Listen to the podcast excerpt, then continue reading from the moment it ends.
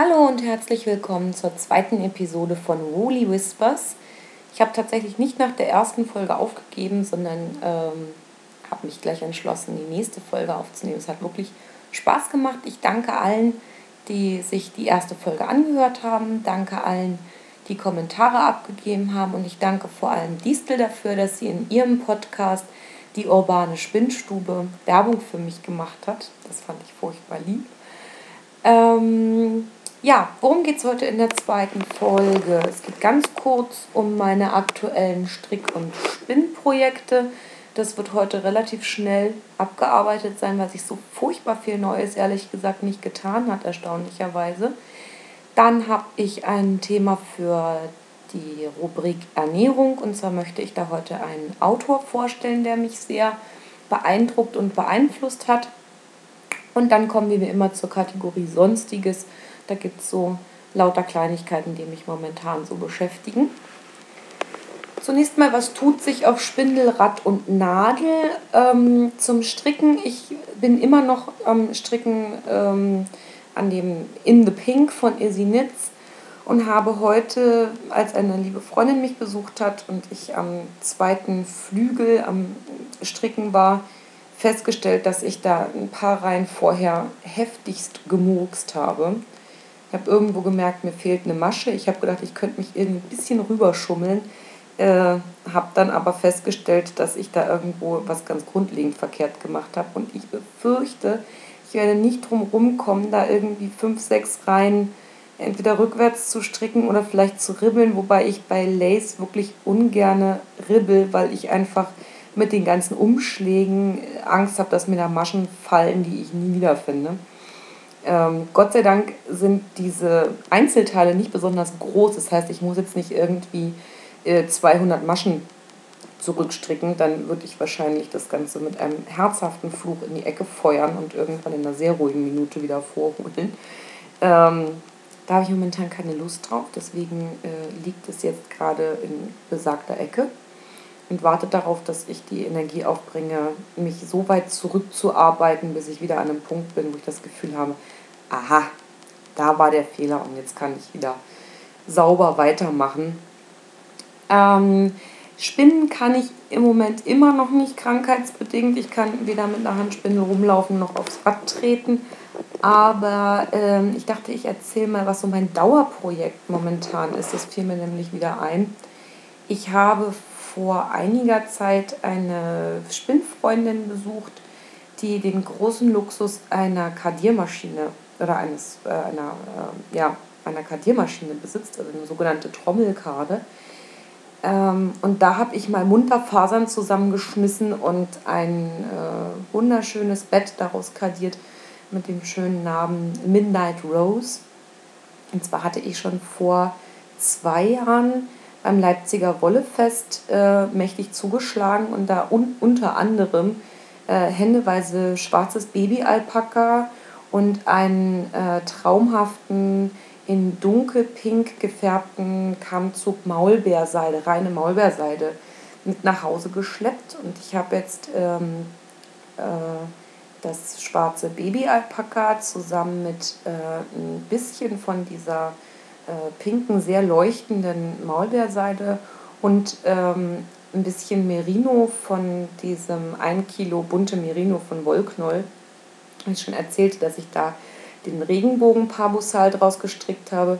Da habe ich mir so ein paar Rosentöne rausgesucht. Das ist ja das Coole an diesem äh, an diesem Kilo bunt gemischter Merino-Wolle, dass da also wirklich ganz viele verschiedene Farbschläge dabei sind. Und da habe ich alles rausgesucht, was irgendwie so in die ähm, ja, Bordeaux-rote, rosane, pinke Ecke ging und habe das also bunt gemischt ähm, in dieses Alpaka mit reingeworfen und durchgekurbelt durch das Kardiertier. Ähm, das spinne ich auf der Spindel. Ich habe die erste Hälfte ich weiß jetzt gerade ehrlich gesagt gar nicht, ob ich 2x50 Gramm oder 2x100 Gramm gemacht. Ich meine 2x50 Gramm. Jedenfalls die erste Hälfte habe ich schon fertig gesponnen auf der Handspindel. Die zweite Hälfte, die dann miteinander verzwirnt werden sollen, ähm, die sitzt momentan noch drauf. Das Problem ist, Alpaka Und Maulbeerseide ist eine verdammt rutschige Angelegenheit. Ähm, das heißt, ich, ich kann es nicht wirklich schnell spinnen. Äh, jemand, der damit mehr Erfahrung hat oder mehr Übung hat, könnte da sicherlich ein bisschen fixer vorangehen. Ähm, ich fiddle da mit einem sehr kurzen Auszug und äh, sehr, äh, sehr schleichend dran rum. Ich habe das zuerst versucht auf dem Spinnrad, das ging gar nicht. Also so schnell konnte ich gar nicht gucken, wie es mir da die Fasern aus der Hand gerissen hat, selbst mit komplett aufgedrehter Flügelbremse, so komplett locker gedrehter Flügelbremse und äh, ganz langsam und vorsichtig treten. Es war ein Krampf und darum bin ich dann auf die Spindel umgestiegen. Das geht deutlich besser. Ähm, ja, das soll also irgendwann mal ein schönes Tuch werden. Mir gefällt das Garn an sich schon sehr gut. Es ist nicht so furchtbar dünn geworden.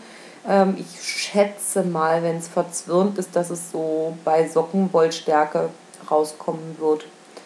Ähm, ich habe mich noch nicht entschieden, was das dann für ein Tuch werden soll, aber ähm, ich denke irgendwas mit einem relativ schlichten Muster, weil die Wolle an sich zwar nicht bunt ist, aber doch sehr gemischt, dadurch, dass man mal, ähm, mal eine Phase mit sehr viel Alpaka, so fast nur schwarz hat und dann ist wieder äh, ein paar Meter, wo es dann, ähm, wo mehr Merino-Anteil drin ist, wo es bunter wird.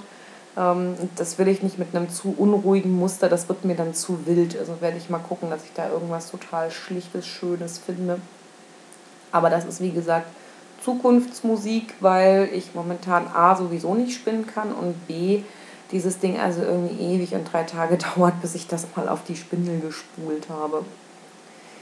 Ja, das ist eigentlich auch schon alles, was ich momentan bei mir an Strick- und Spinnprojekten tut. Allerdings habe ich Zuwachs für meinen Stash bekommen. Ich habe mich an einer Sammelbestellung beteiligt und habe wieder mächtig zugeschlagen. Man kann ja nie genug Wolle haben und wundert sich dann doch immer, warum es immer mehr wird. Äh, ich hatte ja in der letzten Episode schon mal erwähnt, dass ich ein großer Fan von Zauberbällen bin, insbesondere von den Lacebällen. Da sind jetzt auch zwei neue bei mir eingezogen, einmal Schokocreme und einmal Fuchsienbeet. Also einmal, wer die nicht kennt, ähm, so eine Mischung aus Beige und Brauntönen mit diesen typischen tollen Farbverläufen der Zauberbälle. Und Fuchsienbeet ist ähm, eine ziemlich knallige Farbmischung aus Lila und Orange. Beide wollen irgendwann mal ein Tuch oder eine Stola werden. Ich habe mich noch nicht entschieden. Ich habe nur zugeschlagen, weil es sich nun mal gerade ergab.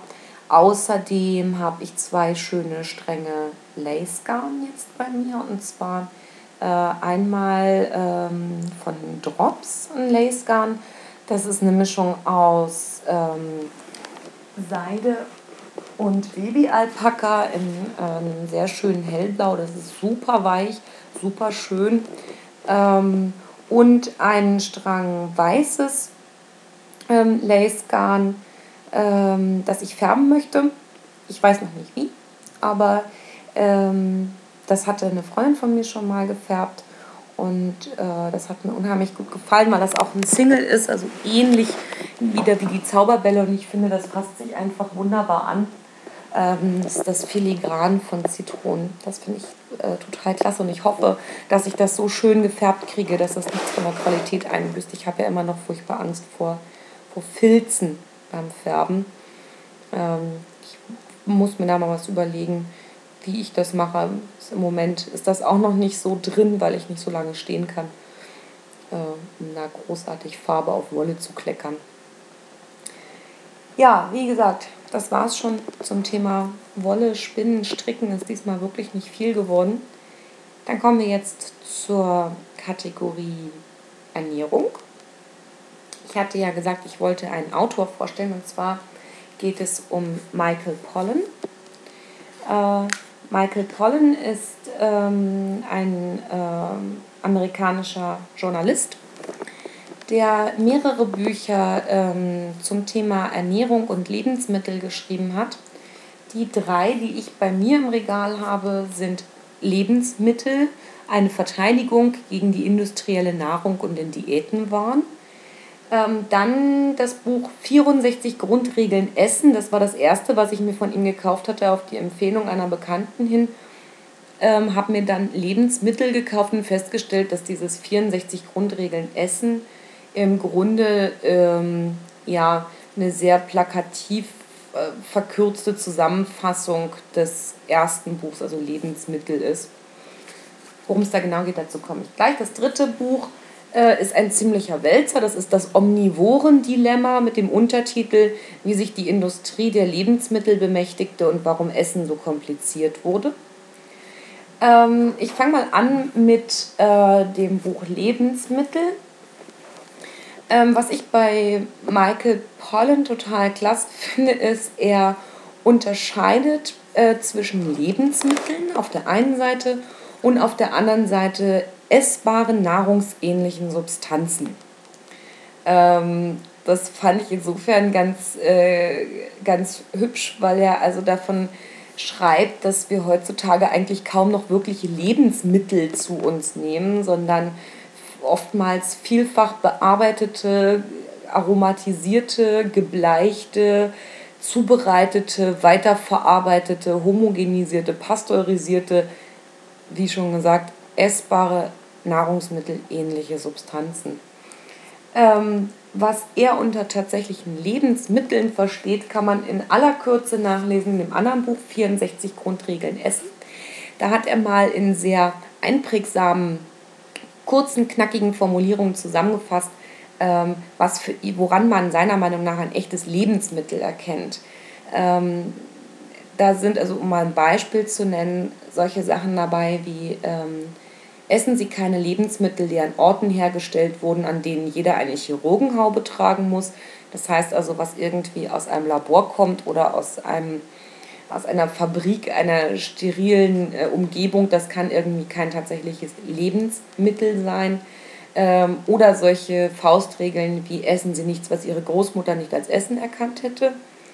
Natürlich sind diese Dinge alle mit Vorsicht zu genießen, denn ich glaube, meine Großmutter oder allerspätestens meine Urgroßmutter hätte mit Sicherheit auch Sushi oder äh, Tofu nicht als Lebensmittel erkannt, ähm, wobei das nicht unbedingt schlecht sein muss.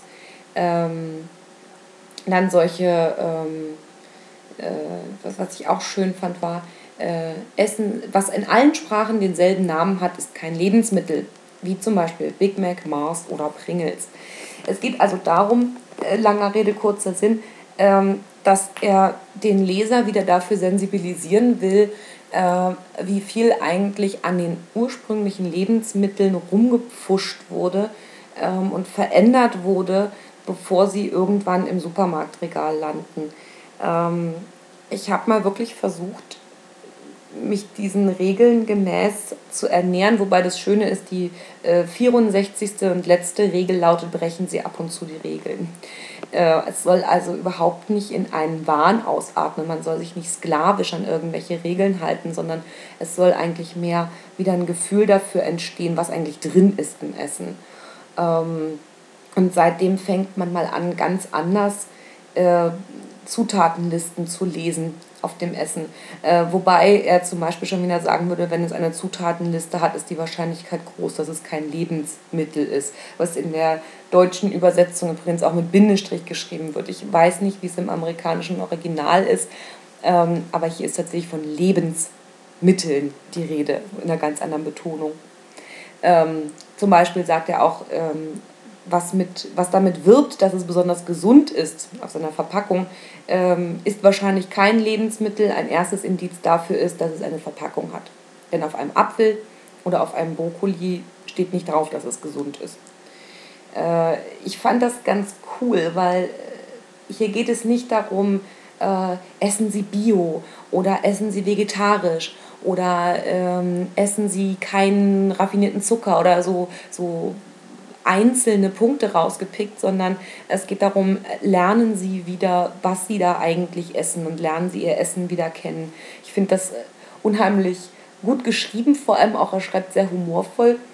Ähm, das ist also so in, in aller, aller, aller Kürze das, was ähm, in den 64 Grundregeln Essen und auch in Lebensmittel steht, wobei Lebensmittel ähm, noch sehr viel weitergeht, also das Buch Lebensmittel ähm, oder zum Beispiel auch mit der ähm, Nahrungsmittelindustrie ziemlich schonungslos abrechnet, wo er auch mit der ähm, Ernährungswissenschaft ähm, ziemlich hart ins Gericht geht, weil er sagt, die, die äh, Ernährungswissenschaft ist heute ungefähr so weit wie die Medizin im 14. Jahrhundert oder im 15. Jahrhundert. Ähm, ist also eine sehr, sehr junge Wissenschaft, die sich irgendwie alle paar Jahre neu erfindet. Kaum hatte man herausgefunden, dass Nahrung aus Proteinen, äh, Fetten und Kohlenhydraten besteht, hat man gedacht, man hätte irgendwie ähm, ja, Nahrungsmittel entschlüsselt dann stellte man irgendwann fest, hoppala, da fehlt ja was, es gibt ja auch noch sowas wie Vitamine. Dann dachte man, jetzt haben wir es aber, jetzt haben wir verstanden, wie Nahrungsmittel funktionieren, jetzt können wir sie nachbauen. Dann fiel auf, dass das immer noch nicht funktioniert, dass es noch solche Dinge gibt wie Transfette und diese Fettsäuren und jene Fettsäuren. Und wir sind heute bestimmt immer noch nicht an der Weisheit letztem Schluss. Und ähm, Pollen geht also davon aus, dass man sich angucken muss, wie sich die Bevölkerungsgruppen ernähren, die noch besonders ursprünglich, äh, also möglichst nah an ihrer ursprünglichen Ernährungsform dran sind. Und dass man es wahrscheinlich nicht allzu verkehrt machen kann, ähm, wenn man sich daran orientiert. Das dritte Buch, das Omnivoren-Dilemma, ähm, beschäftigt sich, ähm, hat, also, hat also den Untertitel wie sich die Industrie der Lebensmittel bemächtigte und warum Essen so kompliziert wurde. Ähm, da geht er zuerst mal darauf ein, dass es heutzutage für den äh, etwas informierten Konsumenten langsam aber sicher schwierig wird. Was soll man denn nun eigentlich essen und wie soll man essen?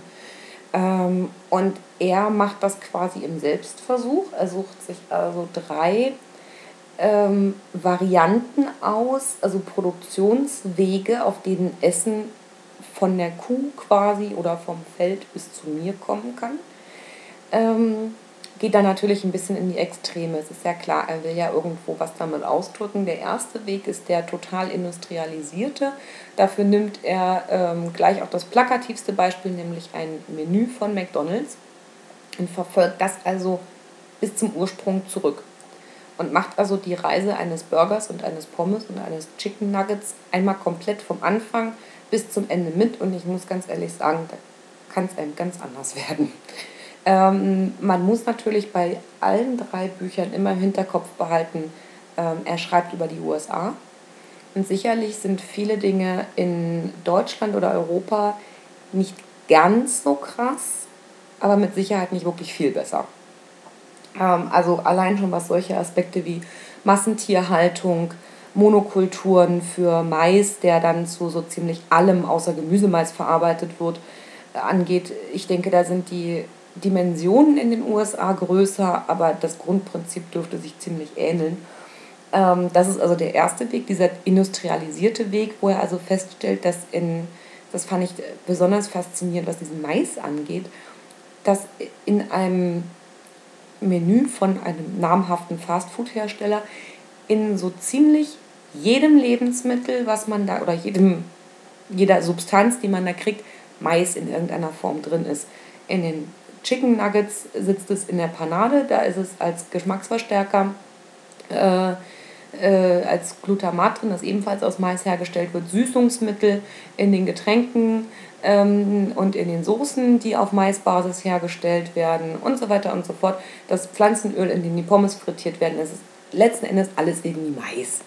Äh, selbst das äh, Fleisch, die Tiere wurden mit Mais gefüttert, wo ich mir auch nie Gedanken darüber gemacht habe, wie bekloppt es eigentlich ist. So eine Kuh ist ja ein Weidetier. Also das Bild, was man hat, wenn man an eine Kuh denkt, sieht man sie meistens irgendwo auf was Grünem stehen und Gras fressen. Macht für eine Kuh ziemlich viel Sinn, weil sie von der Natur als Grasfresser, als Weidetier konzipiert worden ist und die entsprechende innere Ausstattung dazu hat, Gras zu verdauen, was ziemlich cool ist, weil das können, können die Menschen zum Beispiel nicht. Jetzt ist es aber wirtschaftlich schlicht nicht lohnend, so eine Kuh mit Gras zu ernähren. Viel schneller kriegt man so eine Kuh schlachtreif, wenn man die mit Mais und anderem Getreide füttert.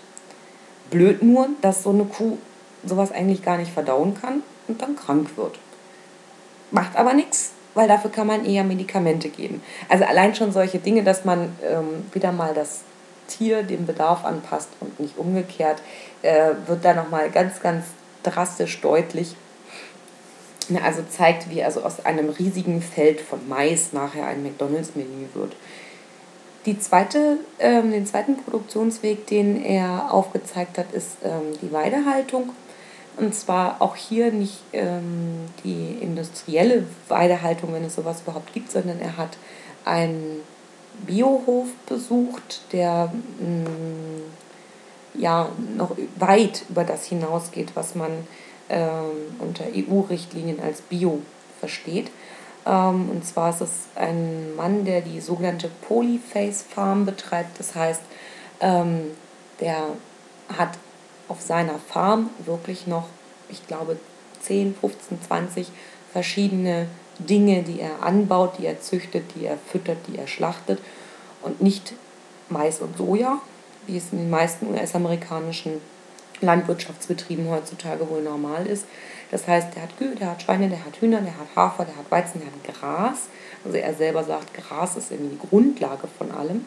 Ähm, und da hat der Autor also eine Weile sich das angeguckt, ein paar Tage da auch gelebt und mitgearbeitet, sogar selbst ein Huhn geschlachtet, was ihm alles andere als leicht gefallen ist. Ähm, und da eben eine Mahlzeit gegessen, die ähm, in mehr oder weniger artgerechter Haltung entstanden ist. Ich setze das Wort artgerecht immer so ein bisschen in Anführungszeichen, weil sonst völlig berechtigt der nächste Tierschützer oder Vegetarier ganz schnell auf der Matte steht und sagt, artgerecht kann das schon mal gar nicht sein, wenn das Vieh am Ende geschlachtet wird. Stimmt schon. Aber gemeint ist, gemäß seinen Neigungen und nicht eingepfercht äh, auf einem DIN A4-Blatt großen Stück Käfig. Der dritte Weg, den er aufgezeigt hat, der dritte Produktionsweg, ist die äh, absolute Selbstversorgung. Das heißt, da war für ihn die Vorgabe, er darf nur essen, was er selber gesammelt, äh, angebaut, gejagt oder gefischt hat. Ähm, das hat ihn allein schon saisonal vor ziemliche Herausforderungen gestellt, ähm, weil er sich dachte, naja, ist ja relativ einfach, ich kann ein bisschen Gemüse in meinem Garten anbauen, das tue ich sowieso. Dann äh, habe ich einen Kumpel, der ist Jäger, mit dem gehe ich los und schieße mir ein Tier. Und da kann ich ja Pilze sammeln und Nüsse sammeln und vielleicht noch Fisch, da kann ich ein bombastisches Menü von machen. Doof nur, dass das nicht alles gleichzeitig reif ist dass Pilze eben nicht dann reif sind, wenn die beste Zeit für seinen Salat wäre oder dass äh, die Schonzeit für das Wild, das er jagen wollte, genau in der Zeit ist, wo er den Fisch am besten angeln könnte. Äh, das heißt, hier hat er dann ein bisschen tricksen müssen und dann Sachen gesammelt, gejagt, geerntet und dann eingefroren, um am Ende ein gemeinsames Mahl dazu, daraus machen zu können ja, was mich an diesen Büchern ganz besonders beeindruckt hat, ist, also erstmal, es liest sich unheimlich gut, es ist mit sehr viel Humor und sehr viel ähm, auch kritischer Selbstbetrachtung geschrieben. Also er versteht sich überhaupt nicht als Gutmensch, der jetzt irgendwie das Rad neu erfunden hat und allen anderen sagt, wie sie sich zu ernähren haben. Es geht mehr darum, ja, so ein bisschen back to the roots, also ähm, wiss, wisse, woher dein Essen kommt und denke darüber nach. Ähm, also was, was ich zum Beispiel auch vollkommen nachvollziehen kann, ist dieses Bio muss nicht immer das bessere Essen sein, denn wenn ein Bio-Apfel aus Neuseeland kommt und irgendwie mit ziemlich viel Aufwand völlig außerhalb der Saison äh, über Lastkähne oder was weiß ich wie aus Neuseeland zu mir nach Berlin kommen muss, dann kann das so Bio schon irgendwie gar nicht mehr sein. Der hat vielleicht einen Bio-Aufkleber, dann heißt es aber nur, dass da nicht gespritzt wurde und stattdessen ähm, tonnenweise CO2 in die Atmosphäre geblasen. Also solche Dinge sollte man sich dann eben auch überlegen. Ähm, zur Regionalität sagt er in seinen sehr knackig formulierten Regeln, ähm, schütteln Sie dem Erzeuger Ihrer Nahrungsmittel die Hand. Heißt also, sucht euch regionale Märkte, Bauernmärkte, wo man eben die Leute noch kennenlernen kann, die das Essen produziert haben. Man muss vielleicht nicht unbedingt die Kuh gestreichelt haben, aber dass man zumindest weiß, wo, wo sie ihn ungefähr herkamen. Ja, finde ich unheimlich faszinierend. Seitdem ähm, gucke ich doch nochmal ganz anders drauf. Ich muss ganz ehrlich sagen, es ist nicht ganz einfach. Also wenn man sich wirklich an alle diese Regeln halten wollte, das kostet schon deutlich mehr Zeit, das kostet schon deutlich mehr Planungsarbeit auch ähm, und worauf man auch verzichten müsste. Also Süßigkeiten, da wird es dann langsam eng. Ich habe heute selber, ich habe eine Kürbissuppe gekocht.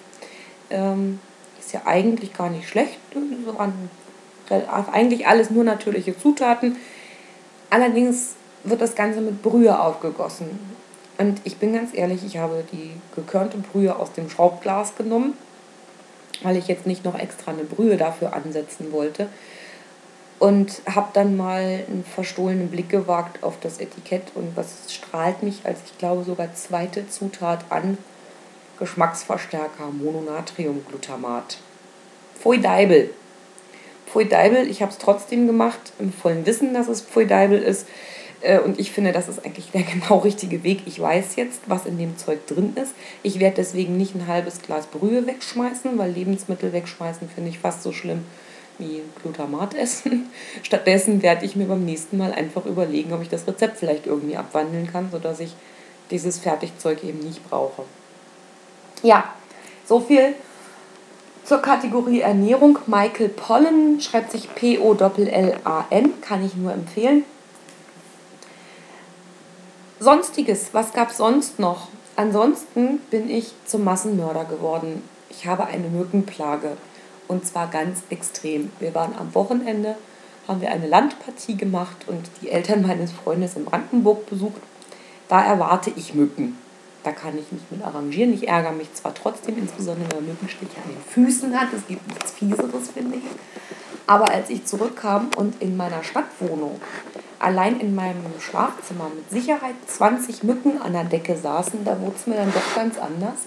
Und wir haben hier also gestern Abend äh, noch zum fröhlichen Halali geblasen und hier also im Akkord Mücken erschlagen, weil wir sonst Angst hatten, überhaupt nicht schlafen zu können. War sehr erheiternd zu sehen, wie zwei erwachsene Menschen in Schlafanzügen äh, über Tisch und Bänke und Betten hopsen und äh, wie die Bekloppten in der Luft rumklatschen. Ähm, ich weiß nicht, ob die Mückenstiche jetzt alle noch von draußen vom Landausflug sind oder ob ich heute Nacht noch welche abgekriegt habe. Aber es war wirklich furchtbar. Ich habe das noch nie erlebt. Ich habe zwar gehört, dass es dieses Jahr extrem sein soll mit Mücken. Ähm, aber ganz ehrlich, ich wohne mitten in der Stadt. Ich hätte nicht erwartet, dass hier so viel Viehzeugs rumsitzt. Und ich habe mich dabei ertappt, ich gebe es ganz ehrlich zu, dass ich kurz darüber nachgedacht habe, die chemische Keule auszupacken. Weil da kannst du überhaupt nicht gegen anklatschen, dass hier ein Mücken an den Wänden sitzt. Ähm, ich habe mich aber dann eines Besseren besonnen. Ich hatte tatsächlich die Buddel schon in der Hand heute im Supermarkt mit Insektenspray. Und als ich dann festgestellt habe, dass ich vor lauter Warnhinweisen und äh, Umweltgift-Deklamationen darauf die Anwendungshinweise kaum lesen konnte, dann gesagt so, nee. Also du hast jetzt nicht wirklich gerade äh, Bio-Obst gekauft, weil es nicht gespritzt ist und denkst jetzt ernsthaft drüber nach, in deinem Schlafzimmer etwas zu versprühen, was namentlich dazu gedacht ist, Lebewesen zu töten, und zwar innerhalb von Sekunden. Das kann ja irgendwie nicht ganz sein, also so ein bisschen paranoid, also heißt gelassen. Werde mich jetzt sehr disziplinieren, hier bloß nicht Licht, auf, äh, Licht an und Fenster aufzulassen und werde vielleicht nachts, abends, bevor ich ins Bett gehe, immer noch mal eine Runde Mücken jagen. Aber ähm, nee, die chemische Keule kommt mir definitiv nicht ins Haus. Das gibt's nicht. Ja, jetzt haben wir fast eine halbe Stunde rum. Ich habe ziemlich viel erzählt über Mücken und Mais. Ähm, relativ wenig über Stricken und Spinnen, wofür der Podcast ursprünglich mal gedacht war. Ich hoffe, ihr seht es mir nach. Ähm, ich werde wieder berichten, wenn es was Neues gibt. Werde euch auf dem Laufenden halten. Ansonsten bin ich immer dankbar für Feedback, entweder bei Revelry oder in meinem Blog und ähm, bedanke mich bei allen meinen Hörern, wünsche euch noch eine schöne Zeit und immer eine Handbreit Wolle im Korb.